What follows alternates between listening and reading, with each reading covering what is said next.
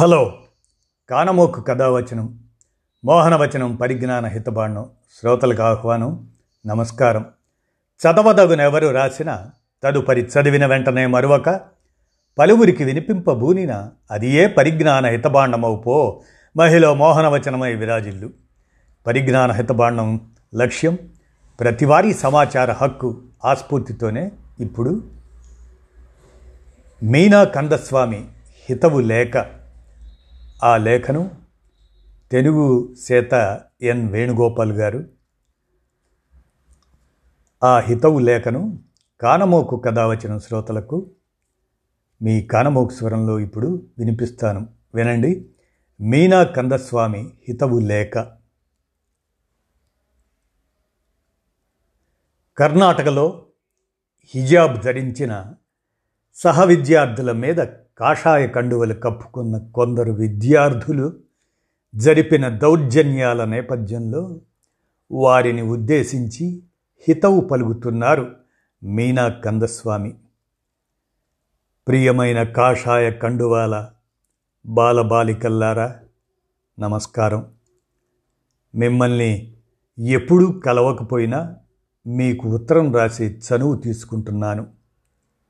మీ వీడియోలు మొదటిసారి చూసినప్పుడు నాకు చాలా భయం కలిగిందని మీకు చెప్పక తప్పదు. మన అందరి ఉమ్మడి దేశమైన భారతదేశంలో ఇటువంటిది జరుగుతుందని నేను నమ్మలేకపోయాను. నా భయం మీరేదో ప్రమాదకరమైన వాళ్ళని కాదు. నా దృష్టిలో మీరింకా చిన్నారి పిల్లలే. కానీ అత్యంత విచ్ఛిన్నరకర శక్తులు మిమ్మల్ని వాడుకుంటున్నాయని చూసి నాకు భయం వేసింది. నాకు అక్కడికి వచ్చి మిమ్మల్ని కలవాలని మీతో కలిసి కూర్చొని మాట్లాడాలని ఉంది. కానీ ఈలోగా మీతో సంభాషించడానికి ఒక ఉత్తరం రాయడమైనా మేలని అనిపించింది. ప్రియమైన విద్యార్థులారా నా వయస్సు ముప్పై ఏడేళ్ళు అంటే మీ వయస్సుకు రెట్టింపు కన్నా ఎక్కువ మీకు ఉపన్యాసం ఇవ్వడానికి వచ్చిన మరో పెద్ద మనిషిగా నన్ను కొట్టిపారేయరని ఆశిస్తున్నాను. నేనేమీ మీకేదో సలహా ఇవ్వడానికి రాలేదు. నేను చేయదలిచినదల్లా మన దేశ చరిత్ర గురించి నాతో పాటు ఆలోచించమని అనుభూతి చెందమని పునఃసమీక్షించమని అడగటం మాత్రమే. మీకు చరిత్ర బోధించిన వాళ్ళు బ్రిటిషు వారి గురించి వలసవాదం గురించి ప్రపంచ యుద్ధాల గురించి స్వాతంత్రోద్యమం గురించి చెప్పే ఉంటారు. నా పాఠశాలలో నేను కూడా అదే చరిత్ర నేర్చుకున్నాను. అయితే కథలో అది ఒక భాగం మాత్రమే. మన నుంచి దూరంగా ఉంచబడిన మరొక చరిత్ర ఉంది. అది భారతదేశంలో విద్య చరిత్ర. ప్రత్యేకించి భారతదేశపు హిందువులలో విద్య చరిత్ర. అది మొదలైన చోటనే మొదలు పెట్టాలంటే విద్య అనేది ప్రతి ఒక్కరికి సంబంధించిన ఉమ్మడి అంశమని హిందూ సమాజం అనుకోనే లేదని గుర్తుపెట్టుకోండి విద్య పొందటం ప్రతి ఒక్కరి హక్కు అని హిందూ సమాజం అంగీకరించలేదు. బ్రాహ్మణులు ద్విజులు వారు మాత్రమే విద్య పొందగలిగేవారు. శూద్రులను చదువు నుంచి దూరం పెట్టారు. శూద్రులు వేదాన్ని కనీసం వింటే కూడా వారి చెవుల్లో సీసం కరిగించిపోయాలని మనుస్మృతి ఆదేశించింది. శూద్రులు వేదాలను ఉచ్చరిస్తే వారి నాలుకలను కత్తిరించాలని మనుస్మృతి ఆదేశించింది. అయితే బ్రాహ్మణులలో సవర్ణులలో కూడా అందరూ విద్య నేర్చుకునే అవకాశం ఏమీ లేదు. స్త్రీలను పూర్తిగా చదువుకు బయటనే ఉంచారు. చివరికి ఒక వంద సంవత్సరాల కింద కూడా వంద మంది స్త్రీలలో ఇద్దరికో అంతకన్నా తక్కువకో మాత్రమే చదువు రాత వచ్చేవని జనగణన నివేదికలు మీకు తెలియజెబుతాయి. కొంతమంది ప్రజలను విద్యకు దూరంగా ఉంచడం అది కూడా అత్యంత భయానకమైన హింస బెదిరింపులతో వారిని విద్యకు దూరం చేయడం అనేది మన మతపు మూల రహస్యాలలో మిళితమై ఉంది. ఇటువంటి విద్య నిరాకరణకు వ్యతిరేకంగానే మన మహత్తరమైన విప్లవకారులెందరో పోరాడారు. ప్రతి ఒక్కరికి విద్య ద్వారాలను తెరవడం ద్వారా వారు ఉదాహరణప్రాయంగా నిలిచారు. మహారాష్ట్రలో సావిత్రిబాయి పూలే జ్యోతిరావు పూలే శూద్ర అతిశూద్ర బాలికల కోసం పద్దెనిమిది వందల నలభై ఎనిమిదిలోనే మొట్టమొదటి పాఠశాలను స్థాపించారు. స్త్రీలు విద్య నేర్చుకోవడానికి వీలు లేదని నిషేధం విధించిన బ్రాహ్మణీయ పితృస్వామ్యానికి అది ఒక సవాల్. సావిత్రిబాయి పూలే తన పాఠశాలలో బోధించటానికి వెళ్తున్నప్పుడు ప్రత్యర్థులు ఆమె మీద పేడ విసిరేవారు. స్త్రీ విద్య అంటే మన సమాజానికి ఎంత వ్యతిరేకతో అది చూపుతుంది. క్రాంతి జ్యోతి సావిత్రిబాయితో పాటు నడిచి ఆ దాడులను ఎదుర్కొని పాఠశాలకు వెళ్ళి బోధించిన మరొక వ్యక్తి ఎవరో మీకు తెలుసా? ఆ వ్యక్తి ఫాతిమా షేక్. ఒక ముస్లిం మహిళా ఉపాధ్యాయురాలు. కేరళలో మరొక భిన్నమైన కథ ఉంది. మహాత్మా అయ్యంకలి పంతొమ్మిది వందల నాలుగులో వెంగనూరులో దళిత పిల్లల కోసం పాఠశాల ఏర్పాటు చేయడానికి ప్రయత్నించినప్పుడు అదే రోజు సవర్ణ హిందువులు ఆ పాఠశాలను తగులబెట్టారు. ఆయనే బలరామపురంలోని ఉరుత్తం బలం పాఠశాలలో దళిత బాలిక పంచమి ఆమెను చేర్చడానికి పంతొమ్మిది వందల పదిలో ప్రయత్నించినప్పుడు హెడ్ మాస్టర్ ఆమెను చేర్చుకోవడానికి నిరాకరించాడు. ఆ పరిణామం దళిత వ్యతిరేక హింసాకాండకు దారితీసింది నాయర్లు పులయార్లు వాళ్ళు ఇళ్ళు తగలబెట్టారు. వారి పశువులను ఎత్తుకుపోయారు దళిత స్త్రీల మీద అత్యాచారాలు చేశారు. దళిత పురుషులను కొట్టారు. దక్షిణ తిరువాన్కూరులోని పాఠశాలల్లో పులయార్ పిల్లలను చేర్చుకోవడానికి వీలు లేదని నాయర్లు అడ్డుకున్నారు. ఈ మూకుమ్మడి నిషేధానికి వ్యతిరేకంగా పోరాడుతూ అయ్యంకలి వ్యవసాయ కూలీల సమ్మెకు పిలుపు ఇచ్చాడు. తన జాతి ప్రజలను నాయర్ల వ్యవసాయ క్షేత్రాల్లో పని మానేయమని అడిగాడు. ఒక్క పులయార్ స్త్రీ చేసే పని చేయడానికి ఆరుగురు నాయర్ పురుషులు అవసరమయ్యారని వార్తాపత్రికల్లో వార్తలు వచ్చాయి. శారీరక శ్రమ అనేది అగ్రవర్ణాలకు ఎంత తెలియని పనో అది చూపింది. నాయర్లు దిగివచ్చి ప్రభుత్వ సముదాయక పాఠశాలల్లో దళిత పిల్లలు చదువు నేర్చుకోవడానికి ఆమోదించారు. ఆధునిక భారత పిత భారత రాజ్యాంగపు ప్రధాన నిర్మాత డాక్టర్ అంబేద్కర్ ఈ విద్యా హక్కును ఈ దేశపు చట్టంలో ప్రవేశపెట్టారు. మనలో ఏ ఒక్కరిపైన మన మతం ప్రాతిపదికను మన కులం ప్రాతిపదికను వివక్ష చూపడానికి వీలు లేదని సమానత్వ హక్కు చెబుతుంది. డాక్టర్ అంబేద్కర్ మౌలిక భావనల అడుగుజాడల్లో నడుస్తూ తందై పెరియార్ తమిళనాడులో పంతొమ్మిది వందల యాభై ఒకటిలో జరిపిన నిరసన ప్రదర్శనలు భారత రాజ్యాంగంలో మొదటి సవరణకు దారితీశాయి. సామాజికంగా ఆర్థికంగా వెనుకబడిన వర్గాలు లేదా షెడ్యూల్డ్ కులాల షెడ్యూల్డ్ తెగల ప్రగతి కోసం రిజర్వేషన్ వంటి సానుకూల చర్యలు తీసుకోవడానికి రాజ్యానికి మొదటి రాజ్యాంగ సవరణ అవకాశం ఇచ్చింది. పెరియార్ మరొక చిరస్మరణీయమైన పోరాటానికి కూడా నాయకత్వం వహించారు. పాఠ్యాంశాలలో వంశపారంపర్య విద్యను తిరిగి ప్రవేశపెట్టాలనే ప్రయత్నాలను ఆయన అడ్డుకున్నారు. కుల కల్వి తిట్టం వంశపారంపర్య వృత్తి కుల వృత్తుల విద్య కొనసాగితే మనమందరము మన తల్లిదండ్రుల సాంప్రదాయక వృత్తిని మాత్రమే నేర్చుకోవలసి ఉండేది. అది ఒక చెరసాల లాంటి కట్టుగొయ్య. అది కొనసాగితే భయానక కుల వ్యవస్థ నుంచి బయటపడే అవకాశాన్ని విద్య మనకు ఎప్పటికీ ఇవ్వగలిగేది కాదు.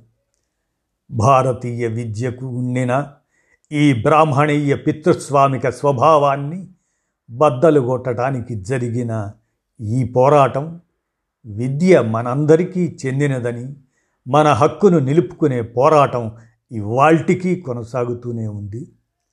విద్యారంగంలో మండల్ కమిషన్ సిఫార్సులు అమలు చేయాలనే పోరాటమైనా వైద్య కళాశాల సీట్లలో వెనుకబడిన కులాల రిజర్వేషన్ అమలు చేయాలనే పోరాటమైనా నీటికి వ్యతిరేక పోరాటమైనా నూతన విద్యా విధానానికి వ్యతిరేక పోరాటమైన రోహిత్ వేముల ఉదంతమైన ఫాతిమా లతీఫ్ ఉదంతమైన మనకు చూపుతున్నదేమంటే ఆ పోరాటం ఇంకా ముగిసిపోలేదు. భారతదేశంలో ప్రభుత్వ విద్యారంగం ఉన్నదంటే అణగారిన కులాలకు మత మైనారిటీలకు చెందిన ప్రజలు సమీకృతమై దానికోసం పోరాడారు గనుక మాత్రమే విద్యా శిక్షణ నూతన భావాల సృష్టి అనే వాటిలో ఏ ఒక్క వ్యక్తిని పక్కన పెట్టడానికి వీలు లేదని వారు పోరాడారు. ప్రభుత్వ విద్యారంగం అనే భావనకు ఖచ్చితమైన అర్థం అదే.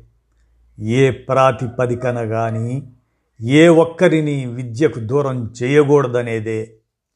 ఇవాళ ఏమి జరుగుతున్నదో మీరు తెలుసుకోవాలనే కోరికతోనే ఇంత సుదీర్ఘమైన కష్టతరమైన చరిత్రను చెప్పాను. హిజాబ్ ధరించిన ముస్లిం మహిళలకు విద్యారంగపు తలుపులు మూసివేయడం అనే పరిణామం నేను పైన చెప్పిన పీడక వ్యవస్థలో భాగమే. మీతో ఏమేమి చేయించారో చూడండి. మీతో కాషాయ కండువాలు ధరింపజేశారు. మిమ్మల్ని విద్యాలయాలలోకి కవాతు చేయించారు. నేను ఒక హిందూ మహిళగా పుట్టాను. నా జీవితంలో ఇన్ని సంవత్సరాలలో మా ఇంట్లో ఒక కాషాయ కండువ నేనెప్పుడూ చూడలేదు. మా నాన్న ఒకప్పుడు రాష్ట్రీయ స్వయం సేవక్ సంఘ్ పూర్తికాలం ప్రచారక్గా ఉండేవారు. ఆ సంస్థలో అమలయ్యే మనువాద కుల ఆధిక్యతను మైనారిటీల పట్ల ద్వేషాన్ని ప్రాంతీయ భాషల పట్ల ద్వేషాన్ని చూసి ఆయన ఆ సంస్థను వదిలేశారు. పూర్తిగా మెదడు నిండా ఆ భావాలు నింపుకున్న సంఘీ కూడా ఆ ద్వేషాన్ని వదిలే అవకాశం వచ్చినప్పుడు ఎట్లా ప్రవర్తించాడో నా కళ్ళారా చూశాను గనుక మీకు రాస్తున్నాను. మీరు కూడా ఒక కొత్త మనిషి కాగలరు. మీరు కూడా ఒక మెరుగైన వ్యక్తి కాగలరు. ద్వేష రాజకీయాలకు మీరు ముగింపు పలుకగలరు. మన దేశంలో విద్యారంగంలో వేలాది సంవత్సరాల పాటు వ్యాపించిన బ్రాహ్మణాధిక్యత మీద మీరు ఎందుకు పోరాడవలసి ఉంది? ఈ వ్యవస్థ పర్యవసానాలు సుదీర్ఘమైనవి విస్తారమైనవి. మనువాద కులాధిక్య అవగాహన కేవలం బ్రాహ్మణ పురుషుడిని మాత్రమే మేధావిగా చూస్తుంది. అతనికి మాత్రమే విద్య పొందే యోగ్యత ఉందనుకుంటుంది. అతడు మాత్రమే మేధస్సుకు ఆలోచనకు సమర్థుడు అంటుంది.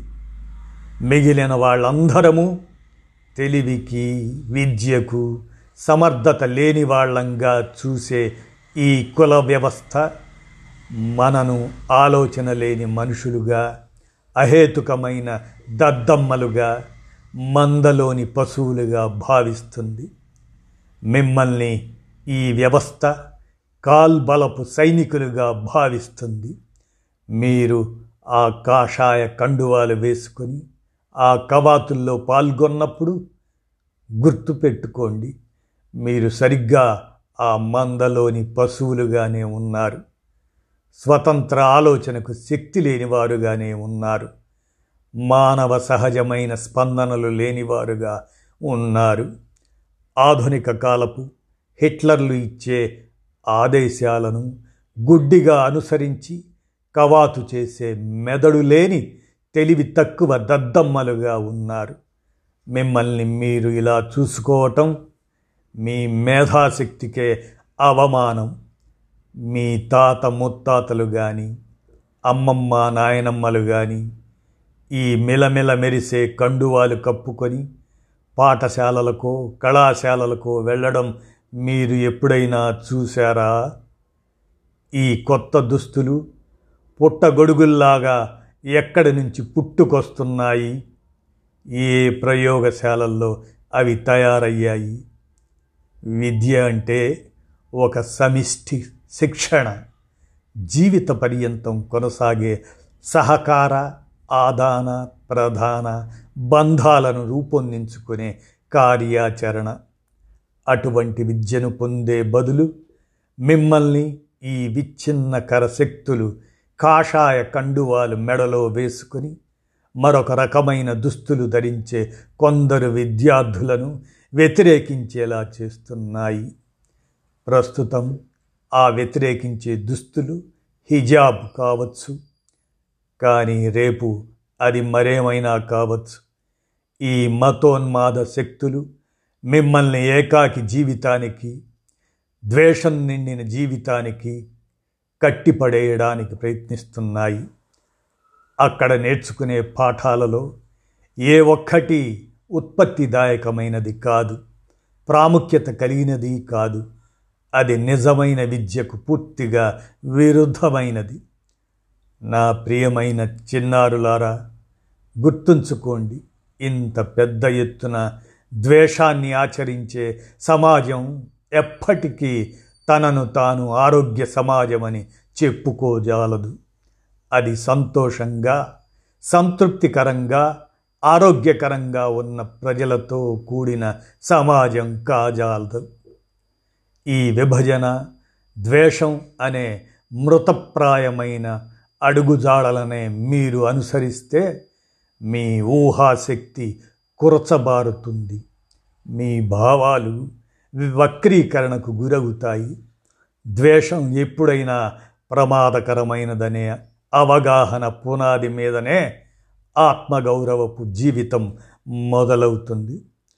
ఆ ద్వేషం ముస్లింలకు దళితులకు ఆదివాసులకు స్త్రీలకు ఎవరికి వ్యతిరేకంగానైనా కావచ్చు. విద్య అనేది మనకు ఇవాళ ఉన్న శక్తి సామర్థ్యాలను అధిగమించి చూసే అవకాశాలను ఇస్తుంది. అందువల్ల పూర్తిగా భిన్నమైన దాన్ని ఊహించండి. ఈ ద్వేష విభజన శక్తులను నిరాకరించే అవకాశం ఇప్పుడు మనకు ఉంది. మనుషులను పక్కన పెట్టే దూరం చేసే పీడించే వ్యవస్థలను యథాతథంగా ఉంచాలనుకునే శక్తులను నిరాకరించే అవకాశం ఇప్పుడు మనకు ఉంది. మనం ఒక కొత్త దాన్ని ఊహించకూడదని కట్టడి చేసే శక్తులను నిరాకరించే అవకాశం ఇప్పుడు మనకు ఉంది. వాళ్ళు మనను పాతకు బందీలుగా ఉంచాలని ఆశిస్తున్నారు. ఆ జైళ్ళను బద్దలు కొడితేనే మీరు మెరుగ్గా ఉండగలరు. హిజాబ్ ధరిస్తున్న మీ అక్క చెల్లెళ్ళతో పాటు నిలబడండి. ముస్లిం స్త్రీలు మీకు శత్రువులని వాళ్ళు మీకు చెబుతున్నారు. ఆ విద్వేష ప్రచారానికి బలి కాకండి. వాళ్ళు మీ దృష్టిని మళ్ళించాలని చూస్తున్నారు. వాళ్ళు ఇవాల్టి యువతరం ముందు ఉండవలసిన నిజమైన సమస్యల మీద దృష్టి కేంద్రీకరించకుండా పక్కకు తప్పించదలచారు. మన ఆర్థిక వ్యవస్థకు ఏమవుతున్నది? మన భవిష్యత్తు కోసం మనకు ఉద్యోగాలు ఎక్కడ దొరకనున్నాయి? అనేవే ఆ ప్రశ్నలు. నాణ్యమైన విద్య ఉచిత విద్య ఉద్యోగాలు మంచి భవిష్యత్తుకు హామీ అనే మీ హక్కుల కోసం మీరు సంఘటితం కాకుండా మిమ్మల్ని పక్కకు తప్పించే ఈ ప్రయత్నానికి బలి అయి ఒక దారి తప్పిన తరంగా ఎక్కడా లేకుండా పోయిన తరంగా మిగిలిపోనున్నారా? గుర్తుంచుకోండి భవిష్యత్తు కోసం పోరాడకపోతే యువతరానికి భవిష్యత్తు లేదు. అని మీనా కందస్వామి మీనా కందస్వామి సుప్రసిద్ధ కవి నవలా రచయిత పరిశోధకురాలు. ఆమె రాసిన హితవు లేక మక్తూబ్ మీడియా డాట్ కామ్ సౌజన్యంతో తెలుగు చేసినటువంటి వారు ఎన్ వేణుగోపాల్ గారు. వారికి కృతజ్ఞతతో ఈ అంశాన్ని కానమోకు కథ వచ్చిన శ్రోతలకు మీ కానమోకు స్వరంలో వినిపించాను. ధన్యవాదాలు.